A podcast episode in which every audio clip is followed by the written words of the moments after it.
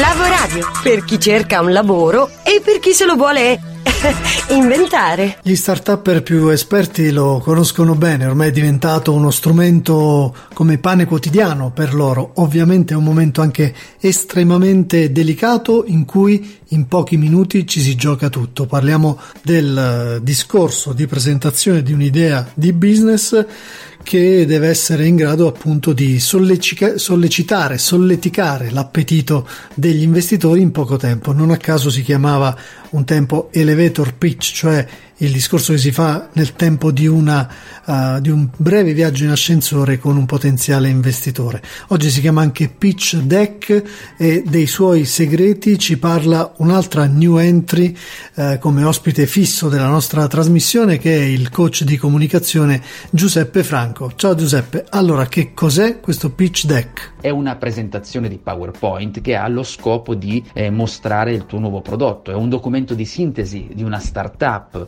eh, del tuo modello di business, utilizzato quindi per presentarsi attraverso per presentarsi agli investitori, a coloro che dovranno darti dei danari per avviare questo tuo progetto.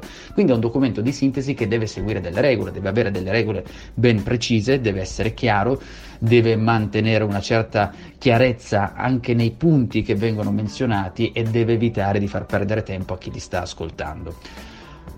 Una seconda cosa che ti dico è il numero delle slide che ci devono essere all'interno di un pitch deck. Possono esserci massimo massimo 20 slide. Ho visto funzionare delle presentazioni anche con 16, con 18 slide. Il mio consiglio però spassionato è di stare ol- non andare oltre le 11 slide, 10, 11 slide. Esistono delle necessità precise che devi seguire, delle necessità precise che deve avere il tuo mercato di riferimento per cui stai preparando il tuo documento, il tuo pitch deck. Si parte sulla necessità profonda del mercato e poi si arriva al resto, cose che ovviamente non posso sintetizzare in una nota.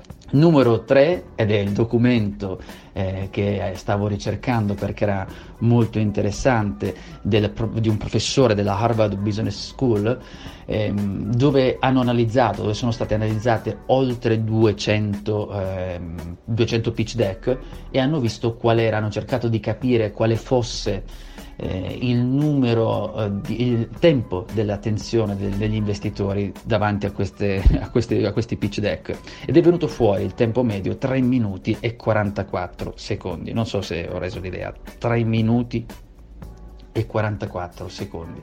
Ciò significa che devi essere molto preciso, molto chiaro, devi evitare di fronzoli vari ma devi andare dritto al punto ed organizzare bene e rispondere a delle domande precise.